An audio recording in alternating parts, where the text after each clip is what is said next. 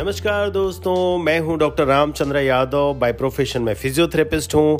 आपका इस एपिसोड में स्वागत करता हूँ। दोस्तों, जैसा कि हमने बात की थी कि हम अपने एपिसोड्स के थ्रू हेल्थ को लेके फिजियोथेरेपी को लेके और बहुत सारी बातें करेंगे। तो आज मैंने जो टॉपिक चुना है, वो बहुत ही इम्पोर्टेंट टॉपिक है, जो हमारे हेल्थ को लेके बहुत ही ज़रूरी भी है हमारी खुशहाल ज़िंदगी को जीने के लिए। दोस्तों, जो टॉपिक मैंने चुना है, वो उसे कहते हैं ऑप्टिमल हेल्थ ऑप्टिमल हेल्थ ये तभी संभव है जब हम, आप सभी लोग ऑप्टिमल हेल्थ को अर्न करें। जिनके पास भी ऑप्टिमल हेल्थ है, जो अपने आप को मेंटेन करते हैं, उनको बहुत दिनों तक डॉक्टर्स के पास नहीं जाना पड़ता है। कितना अच्छा होता कि हम बहुत दिनों तक, दीर्घ आयु तक हम बहुत ही स्वस्थ रहें। तो इसीलिए मैं बता रहा हूँ कि ऑप्टिमल हेल्थ को हमें अर्न करना है। तो जब ऑप्टिमल हेल्थ हमें चाहिए होती है तो हमें इसके फोर पिलर्स हैं जिसे हमें मेंटेन करना होता है। या इनके फोर पिलर्स को हम जितना स्ट्रॉन्ग करेंगे, उतना ही हमें हमारी ऑप्टिमल हेल्थ हो जाएगी। अभी इसके फोर पिलर्स कौन से हैं, कैसे याद कर सकते हैं? देखिए, इसे आसान तरीके से हमें अर्न करना है, यानी ई ए आर एन इस तरह से याद रखिए। फ़र्स्ट पिलर है E E for exercise second pillar है A A for attitude third pillar है R R for rest and fourth pillar है एन एन फॉर न्यूट्रिशन मैंने बताया ना कि ऑप्टिमल हेल्थ पाने के लिए हमें अर्न करना है। तो आज हम इस एपिसोड में फ़र्स्ट पिलर यानी ई e के बारे में एक्सरसाइजेस के बारे में ही बात करेंगे। अभी जैसा कि दोस्तों आप, हम सभी जानते हैं कि कोई भी चीज़ फ्री में नहीं मिलती है। अगर हमें ऑप्टिमल हेल्थ चाहिए तो हमें इसमें कुछ इन्वेस्ट करना है। क्या इन्वेस्ट करना है? टाइम एंड एफर्ट्स कितना समय? Thirty minutes to forty five minutes. दोस्तों, ये ज़रूरी नहीं है कि आप एक्सरसाइज में ज़्यादा समय बर्बाद करें। हम अगर डेली एक्टिविटीज़ भी अच्छी तरह से करें तो भी हमें एक ऑप्टिमल हेल्थ मिल सकती है। अब डेली एक्टिविटीज़ के ज़रिए हम नेचुरल एक्सरसाइज करते हैं, जिसमें हम बहुत ही हेल्दी रह सकते हैं। याद करिए दोस्तों, आज के 50 साल पहले लगभग, जब हमारे दादा, दादी, नाना, नानी, ये लोग क्या करते थे? ये लोग कहीं जिम नहीं जाते थे। ये लोग डेली एक्टिविटीज़ से ही अपनी कैलोरीज को बर्न कर लेते थे जिससे आज हम जिम में जा कर के वर्कआउट करके उतनी कैलोरी बर्न करने की कोशिश करते हैं। कुछ उदाहरण बताऊँगा तो आपको आसानी से समझ में आएगा फ्रेंड्स जैसे कुएँ से पानी लाना हैंड पंप से पानी निकालना, खेती करना हार्ड वर्क दूर दूर तक पैदल चलना, और भी बहुत कुछ है। मिल में काम करते थे लोग, ज़्यादातर घरों में साइकिल हुआ करती थी साइकिल चलाते थे लोग। और घर में जो लेडीज़ होती थी, वो भी देखिए, कपड़ा धोना, बर्तन धोना, और भी घरेलू जितने भी काम है, खुद ही करती थी। तो इससे क्या होता था, उनकी नेचुरल एक्सरसाइजेस हो जाती थी। तो उनका ऑप्टिमल हेल्थ के लिए एक्स्ट्रा एक्सरसाइज करने की ज़रूरत नहीं पड़ती थी उन्हें। मैं आज को, आज आपको कुछ सिंपल और सरल तरीका समझाता हूँ, जिससे हमारी एक्टिविटीज़ के थ्रू ही हमारी एक्सरसाइज हो जाए।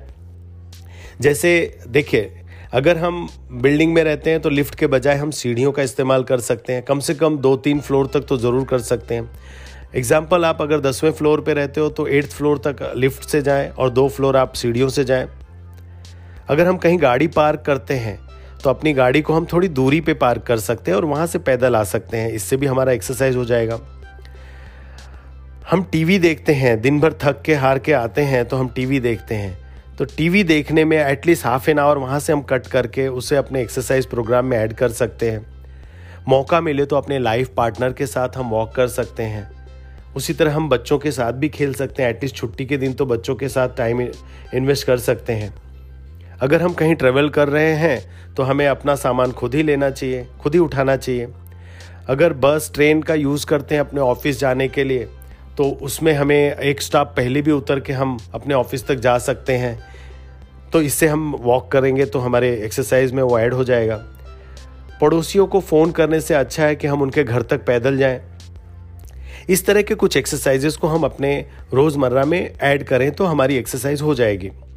हम अपने घर में रहने वाले हमारे बुज़ुर्ग को भी मोटिवेट कर सकते हैं कि वो भी चलें। अगर हमारे पास समय है तो हम उनके साथ भी चल सकते हैं। अदरवाइज़ हमें उन्हें मोटिवेट करना चाहिए कि कम से कम वो अपने घर में हॉल में लॉन में, कहीं पे भी चलें। अगर वो ज़्यादा उनकी स्पीड कम है तो उन्हें थोड़ा ध्यान से हेल्प भी करना चाहिए चलने में। ठीक है? तो दोस्तों क्या होता है? इस तरह से अगर हम डेली एक्टिविटीज़ करते हैं तो फ़ायदा ये होता है कि डेली एक्टिविटीज़ के ज़रिए हमारी कार्डियोवास्कुलर हेल्थ भी अच्छी रहती है।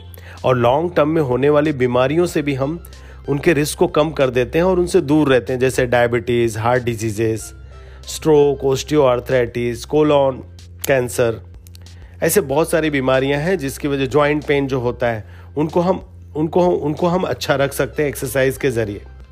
ठीक है दोस्तों? तो मैं कुछ लोगों को उनसे भी बात करना चाहूँगा जो जिनके पास समय नहीं है। मैं उन्हें कुछ सुझाव देना चाहूँगा कि उनकी डेली एक्टिविटीज़ में वो कैसे एक्सरसाइज को ऐड कर सकते हैं। वो फ़ोन पे बात करते समय पैदल चल सकते हैं वॉक कर सकते हैं। टीवी देखते समय अपने पैरों को आगे फैलाएँ और उसे स्ट्रेच करें लेग मोमेंट्स करें। अपने ही घर में किसी जगह को चुन लें और वहीं पे खड़े रह करके वो जंपिंग कर सकते हैं वॉकिंग कर सकते हैं।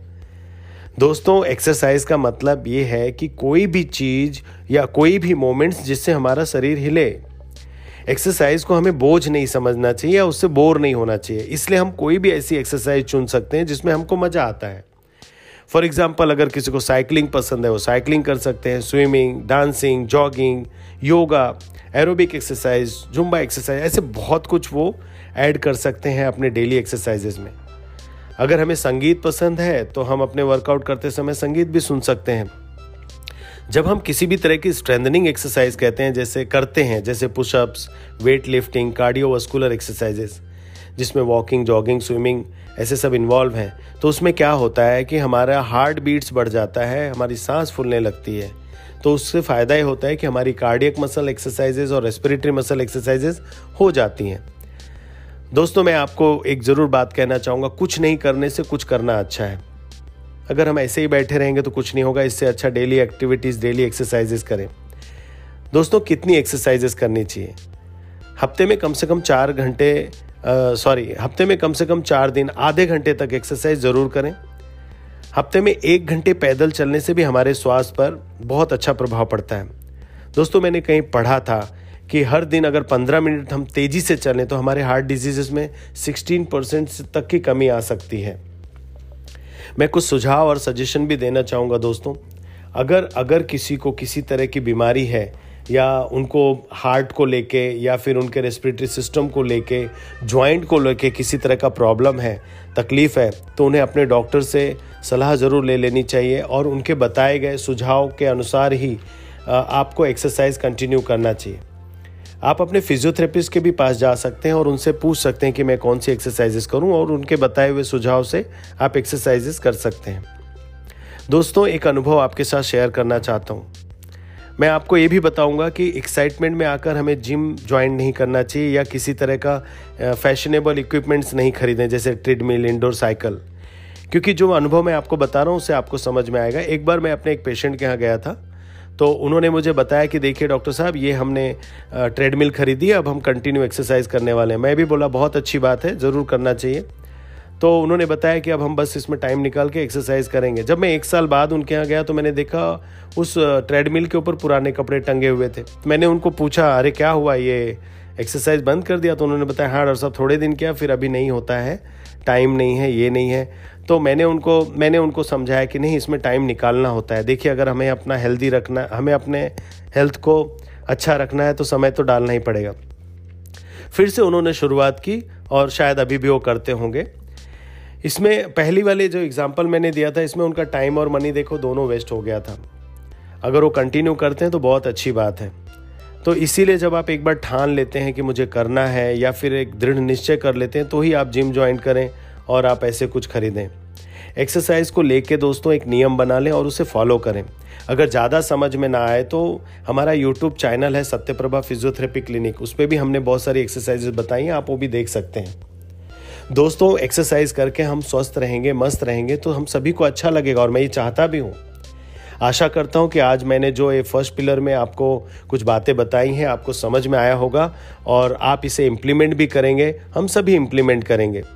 और दोस्तों, अगले एपिसोड में मैं जो आपको सेकेंड पिलर थर्ड पिलर के बारे में बात करूँगा, बहुत ही मज़ेदार होने वाला है।